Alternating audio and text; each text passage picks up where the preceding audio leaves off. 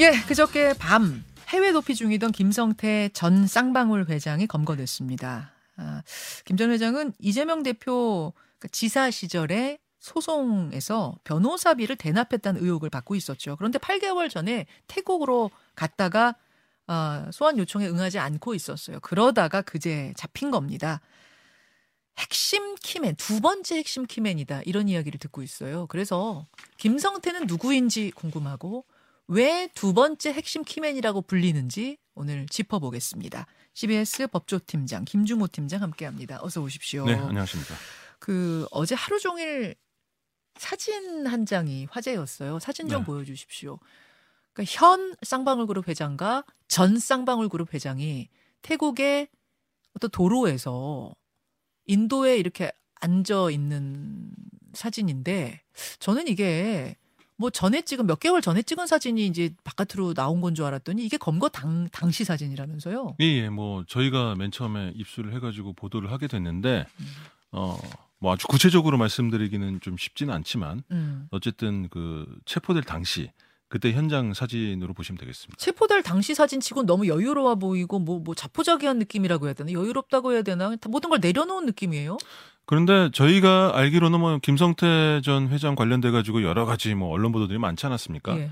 근데 현재는 분명히 조력을 하는 그런 세력들도 있었고요. 음. 또김 전 회장이 굉장히 국내 자신과 관련된 국내 언론 보도를 갖다 굉장히 꼼꼼하게 읽었다. 모니터했대요. 예, 그런 부분들이 있었기 때문에 언제나 뭔가 이 태국 현지 그 사법기관에 의해 가지고 이런 상황이 올 수도 있을 것이다라는 거에 대해서는 어느 정도 준비. 뭐? 준비라기보다 이제 8개월이 지났지 않습니까? 예. 사람이 이제 8개월이 지나게 되면 좀 어느 정도 그 부분, 부분에 대해서 좀 묻어나게 될 수도 있는 거고요. 아, 올 아, 것이 왔다. 아, 올 것이 왔다. 뭐 이런 생각을 할 수도 있을 것이고요. 막 그러니까 아, 우리가 생각하는 것 같이 막 그렇게 엄청나게 경천동지할 만한 그런 놀라움을 나타내지 음. 않는 것도 뭐 어느 정도 이해는 갑니다. 어 저기 경찰이네. 이래서 막 도망가고 저는 이럴 줄 알았는데 그게 전혀 아니네요. 그 구체적인 상황은 뭐 도망갔다든지 이런 부분에 대해서는 저희도 아직까지는 취재가 안 되고. 있어요. 취재가 안 되고 있어서 그때 구체적인 상황은 모르죠. 근데 사진 보면 저 도망간 사진 갈 자세의 사진이 전혀 아닌데요. 아마 그렇게 도망갈 수 있는 상황도 아니었을 거예요. 그래요. 예, 네. 예. 골프 라운딩 중에서 했다고 한다면 아마 음. 그런 것들을 뭐 매복을 하고 있었을 수도 있고요. 음. 예, 나오는 상황에서 바로 이제 딱 덮쳐가지고 거기서 검거를 했을 수도 있고 음, 뭐 그런 알겠습니다. 상황이죠. 예. 김성태라는 인물 어떤 사람인지부터 좀 들어가 보죠. 굉장히 좀 복잡하죠. 근데 음, 그 기원부터 보게 되면 초반기 김성태 전 회장의 그 젊었을 적의 이력이나 이런 부분에서 아주 정확하게 나와 있는 그런 부분들은 많지 않습니다. 음. 전원으로 주로 돌아다니고 예, 있는데 예. 일단 지금까지 각종 보도들을 종합해 보면 좀 확실해 보이는 거는 뭐 전북 남원 출신으로 알려져 있고요. 또 2000년대까지는 2000년대 초까지는 네. 청담동의 대부업 등을 통해서 대부업체 청담동 사채시장에서 어느 정도 일을 했다. 음. 뭐 수금을 한다거나 또 그런 식으로 통해 가지고 돈을 축적해 왔다. 조직 폭력배의 일원이었던 거는 지금 뭐 사실로 받아들여지는 거죠. 예, 그런 말들도 있습니다. 이제 전북 PJ 파나마 이런 쪽의 일원이었다는 얘기도 있는데 또 네. 일각에서는 실질적인 정식 조직원은 아니었다. 뭐 이런 얘기도 그런 얘기도 있고. 연관은 돼 있었지만 뭐 그런 얘기들도 많습니다. 어. 그래서 뭐 김성태 전 회장 같은 경우에는 그 범죄 전력도 두 가지가 공식적으로 나와 있어요.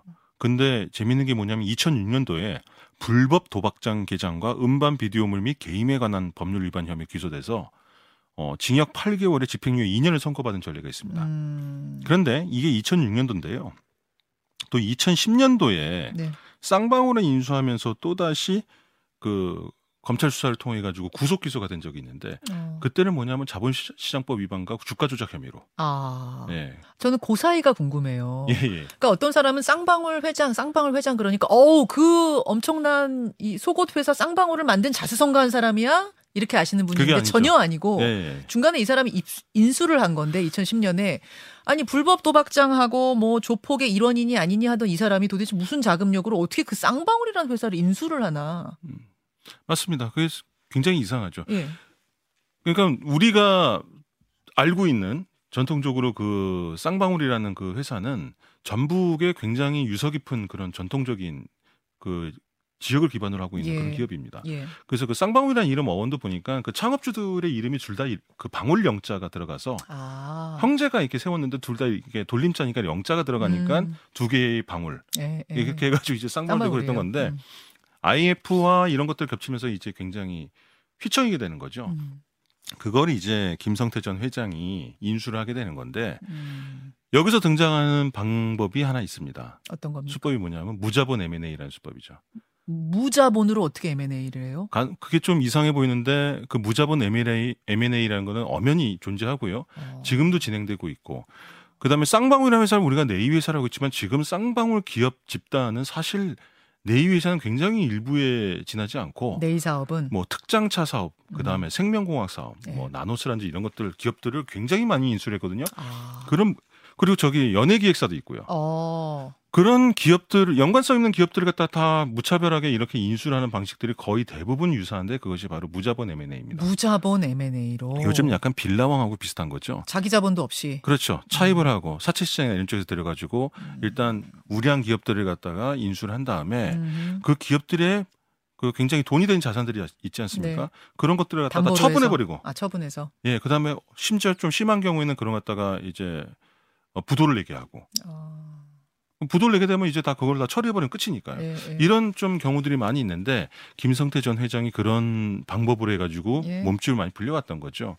음. 그런데 여기서 보게 되면 그 기업 그 김성태 전 회장에 대한 언론 보도에서 재밌게 보실 부분이 한 가지가 있어요. 뭡니까? 초창기에 쌍방울 보도와 관련돼 가지고 나올 때 그런 그 표현들이 많습니다. 그 뒤져보시 이렇게 나중에 검색해서 보시면 알지만 쌍방울의 실소유주로 추정되는 음. 그거 되게 이상하지 않습니까? 실, 실소유주로 추정되는 누구요? 그 김성태 전 회장에 대해서 예. 언론에서 맨 처음에는 김성태 전 회장이 지금까지 유명하지 않았으니까 예. 거기에 대해서 얘기하면 누구인지 모를 거 아닙니까? 아, 아. 그런데 시- 쌍방울의 실소유주인이 아니라 쌍방울의 실소유주로 추정되는 김성태 전 회장 이런 식으로 맨 처음에 묘사를 했거든요. 아. 그게 왜 그러냐면 지금 현재 쌍방울 기업의 지, 지배 구조가 네. 너무나도 순환 구조를 갖다 복잡하게 만들어 놔가지고 내부인이 아니고서 외부에 있는 그런 회계 자료나 이런 것들로 읽을 수가 봐서는 없어요. 지금 현재 쌍방울의 기업 쌍방울이라는 기업이 누가 소유주인지 알, 알 도리가 수가 없다는 없어요. 겁니다. 아, 너무도 복잡하게 거미줄처럼 예. 건강하지 않은 거네요. 그러니까 결국 이런 무자본 M&A로 기업가로 승격한 김 전 회장이 어떤 작업을 했냐면 여의도 증권가의 아주 젊은 네. 그 아주 그 스마트한 그런 증권맨들을 갖다 많이 영입을 해가지고 네. 그들로 하여금 이런 복잡한 정말 예전 한창 때의 삼성보다 훨씬 복잡한 구조의 순환 음. 구조를 만들어서 자신은 사실상 그 뒤로 숨은 게 아니냐. 음. 왜냐하면 그때 김성태 전 회장이 아까 전에 말씀드린 그 주가 조작 혐의로 예. 집행유예를 최종적으로 받았지만 구속 기소가 되면서 감방 생활을 했었거든요. 예, 예. 그때 절대 감방은 가지 않겠다고 주변인들한테 신 아주 그냥 몇 번씩 되뇌었다는 그런 얘기가 있어요. 음. 그러다 보니까 그걸 피하기 위해서 뭘 했냐면 자기는 뒤로 숨는 거죠. 뒤로 숨는 그건 뒤로 숨기 위해서 필요한 게 뭐였냐면 자기의 존재를 감춰야 되니까 예. 복잡하게 만들어 놓는군요. 엄청나게 복잡하게 엄청나게 돌려놔서, 복잡하게. 예, 예. 그렇게 만들었다. 요런 부분에서 보게 되면 현재 쌍방울의 현재와 김 전 회장이 어떤 사람인지 약간 알 수 있는 게 감이 잡히네요. 예. 감이 잡힙니다. 자, 그러면 김성태란 사람은 그런 사람인데 어떻게 뭐 김만배 또 이재명 대표 이런 사람들과 연결고리는 어떻게 만들어진 건지 그 인맥도 좀 보여주십시오. 설명을 좀 해주세요. 어, 그러니까 제일 먼저 이것도 사실은 CBS 법조팀이 처음으로 보도했던 건데 네, 어, 그때는 음, S사라고 굉장히 조심스럽게 그렇죠. 예, 조- 쌍방울 실명을. 못했죠. 예. 그때 가장 문제가 됐던 게 뭐냐면 이제 대장동 취재를 하다 보니까 음. 그 대장동 취재에서 가장 핵심이 됐고 요즘에 다시 문제가 되고 있지만 김만배 대주주가 어마어마하게 많은 현금을 갖다 조성했지 않습니까 비자금으로 예. 473억 맨 처음에 가장 문제가 됐던 게 그건데 네, 사실 상상이 일반인들은 상상이 안 가는 금액이죠. 그렇죠. 근데 그걸 갖다 현금으로 만들었단 말이죠. 음. 그래서 저희가 당시 그 473억이라는 돈이 어떻게 이렇게 자연스럽게 현금화가 가능하냐. 음, 음.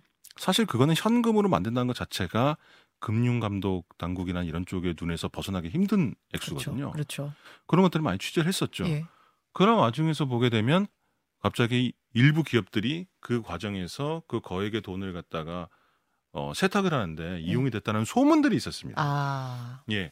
근데 그 소문들이 나오는 과정에서 등장했던 기업들 중 하나가 바로 쌍방울이었던 거죠. 음. 그래서 저희들이 그런 여러 가지 소문들을 갖다가 과연 이 팩트 체크를 하는 과정에서 보니까 쌍방울 사회이사에 굉장히 이재명 전 지사의 이 변호인들이나 이런 사람들이 들어가 있다라는 그것도 소문들이 많이 돌고 있었어요. 음. 그래서 그걸 확인하는 과정에서 보게 되니까 뭐 이태영 변호사라든지 이태영 변호사가 이재명 지사 그 선거법 위반 사건에서 그 그렇죠. 소, 송에서 담당을 했었죠. 변호했던 예. 사람이죠. 그때 그러니까 선거법 사건을 갖다 수임했었던 변호인들 다수가 네.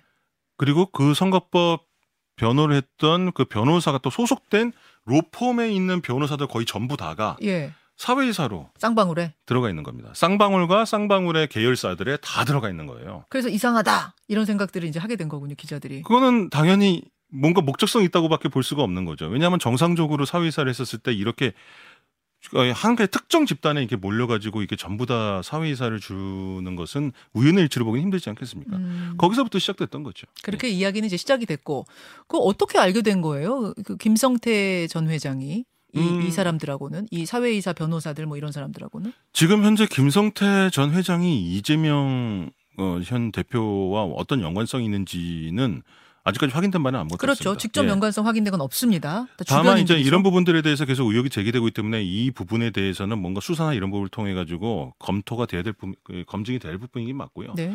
다만 이제 몇 가지 그 연결고리를 볼수 있는 게 지금 저기 나온 그 이화영 음, 전 경기부지사. 음. 이화영 전 경기부지사는 어 이재명 대표가 경기도 그 도정을 맡는 동안에 그 평화부지사로 해서 굉장히 핵심적인 역할을 하는데 그 한 가지 이면은 뭐냐면 사실 이화영 전 부지사는 그 국회의원을 한 번 지내긴 지냈었습니다. 음. 근데 한 10년도 훨씬 넘는 전에 네네. 지내고 사실상 정치권에서 계속해서 활동을 하지만 굉장히 주도적으로 활동을 했던 사람은 아니었거든요. 네.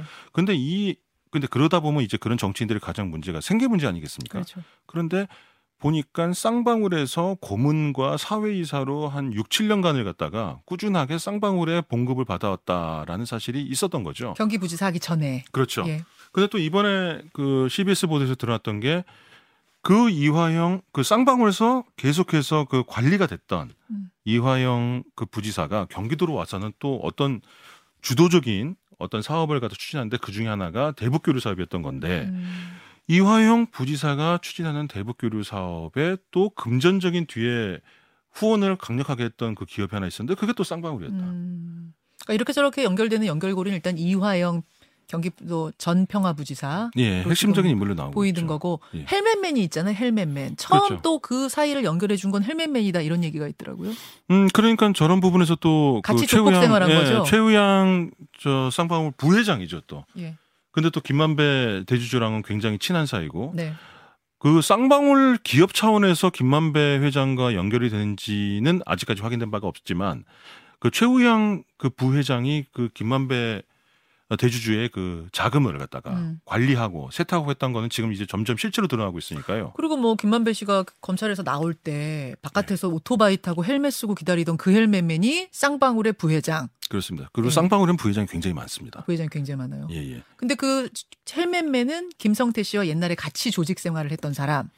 음, 그런 소문들은 돌고 있습니다. 음, 이렇게 다 얽혀 있는 지금 상황인 거군요. 그렇습니다. 그런 얘기들이 굉장히 많이 나와 있고 그 부분에 대해서 우리들이 검증하고 사실관계를 확인할 부분들은 아직까지도 많이 남아 있습니다. 자, 이런 복잡한 중심에 김성태가 있기 때문에 그동안 김성태를 불러서 조사를 좀 해야 되는 상황이었어요. 그 와야지 뭐 말을 들을 텐데 태국, 태국에 있었기 때문에 조사조차 못 하고 있는 상황이다가 이제 잡힌 겁니다. 언제 한국으로 올까요? 어, 뭐 여러 가지 전망이 있는데요. 사실 이 앞서 한 1개월 전쯤인가요? 그 김성태 전 회장의 그 금고직이라고 불리는 김모 씨가 있어요. 이 양반도 지금 보면 해외에서 도주 중이었는데 네, 캄보디아에 있다가 태국에서 네. 건너갔다가 잡혔죠. 태국에서 잡혔습니다. 금고직. 근데 지금 어, 두 가지 경우가 있거든요. 이런 식으로 해외에서 그 잡히는 경우가 하나는 범죄 인도 조약하고 추- 그 불법 체류 음. 이쪽인데 여기에 대해서 소송을 거느냐 안 거느냐에 따라 가지고 그 송환 인도 인도 그 송환 인- 일정이라든지 이런 부분들이 많이 달라질 것 같긴 합니다. 한 달일 수도 있고 6개월일 수도 있고 지금 현재로서는 지금 추정하기가 좀 쉽지는 않습니다. 여기까지 듣죠. 이따가 혹시 유튜브 댓글쇼 조금 가능하세요? 아, 가능해야 되는 거죠? 아니 아니요 나가서 상황 알려주십시오. 예, 알겠습니다. 여기까지 고맙습니다. 예, 감사합니다. 김현정의 뉴스쇼는 시청자 여러분의 참여를 기다립니다. 구독과 좋아요, 댓글 잊지 않으셨죠? 알림 설정을 해두시면 평일 아침 7시 20분 실시간 라이브도 참여하실 수 있습니다.